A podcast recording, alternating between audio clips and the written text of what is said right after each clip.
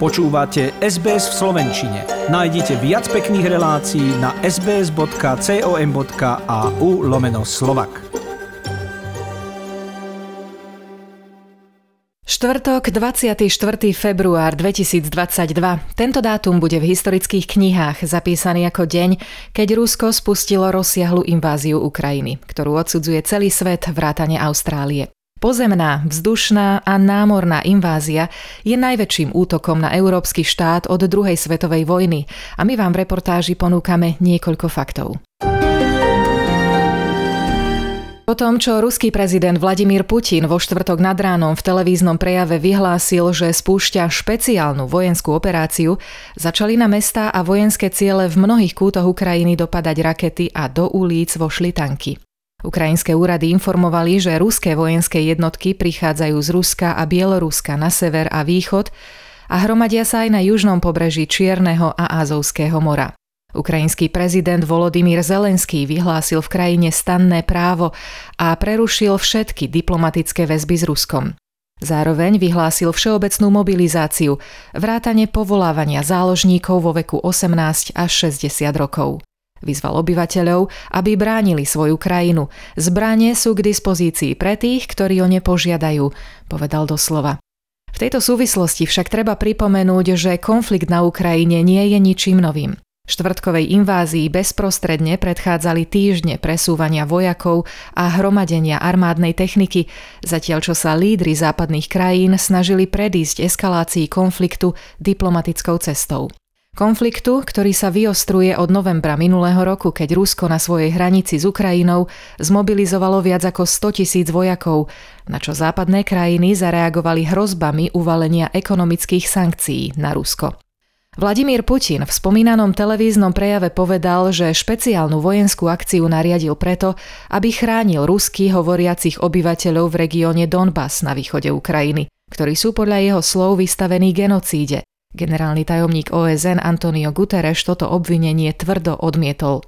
To, čo sa momentálne deje na Ukrajine, je nevyhnutné opatrenie, povedal Putin a dodal, že Západ mu nedal inú možnosť. Všetky naše pokusy zlyhali. Úprimne povedané, dodal doslova, to, čo sa stalo, ma samého prekvapilo. Americký prezident Joe Biden na to reagoval slovami, že Putinov plán bol vždy obsiahly. Má oveľa väčšie ambície ako len Ukrajinu. V skutočnosti chce obnoviť bývalý sovietský zväz. O to tu ide, povedal novinárom. Putin plánovanú inváziu dlhodobo popieral a krajinám, ktoré by sa pokúsili zasiahnuť, sa hrozil následkami, ktoré podľa jeho slov ešte nikdy nevideli.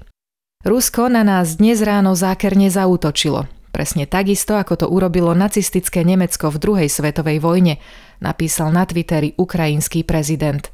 A vyzval aj ruských občanov, aby sa postavili proti vojenskej invázii.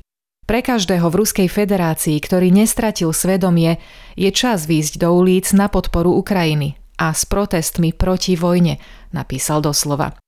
Kremel takýchto ľudí tvrdo potrestal. Ruská polícia zadržala viac ako 1700 účastníkov protestov v desiatkách ruských miest. Do ulic ich tam vyšli desiatky tisíc. Ukrajina, ako demokratický štát so 44 miliónmi obyvateľov, je po Rusku, čo sa týka rozlohy, druhou najväčšou krajinou Európy. Napätie medzi nimi rastie od roku 1991, keď sa rozpadol Sovietský zväz a Ukrajina získala nezávislosť.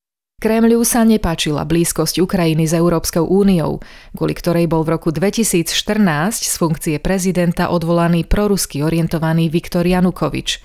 Keď sa civilisti vzbúrili proti jeho vláde, z Ukrajiny utiekol a Rusko následne anektovalo Krym na juhu krajiny. Teraz najnovšie bola zdrojom napätia snaha Ukrajiny vstúpiť do Severoatlantickej aliancie. Putin ju nielenže odmietal, ale zároveň žiadal, aby NATO stiahlo svoje jednotky z celej východnej Európy. Marko Pavlišin, emeritný profesor ukrajinských štúdií na Monašskej univerzite pre SBS News povedal, že Rusko tlačí na Ukrajinu mnohými spôsobmi, ktoré sú navrhnuté tak, aby ju destabilizovali, aby ju rozdelili a aby sa jej demokratický systém javil ako neschopný života. Konflikt medzi Ruskom a proruskými silami na jednej strane a Ukrajinou na strane druhej Trvá od roku 2014 a podľa OSN viedol k vysídleniu až 1,5 milióna Ukrajincov. Mnohí aj naďalej opúšťajú krajinu všetkými možnými prostriedkami.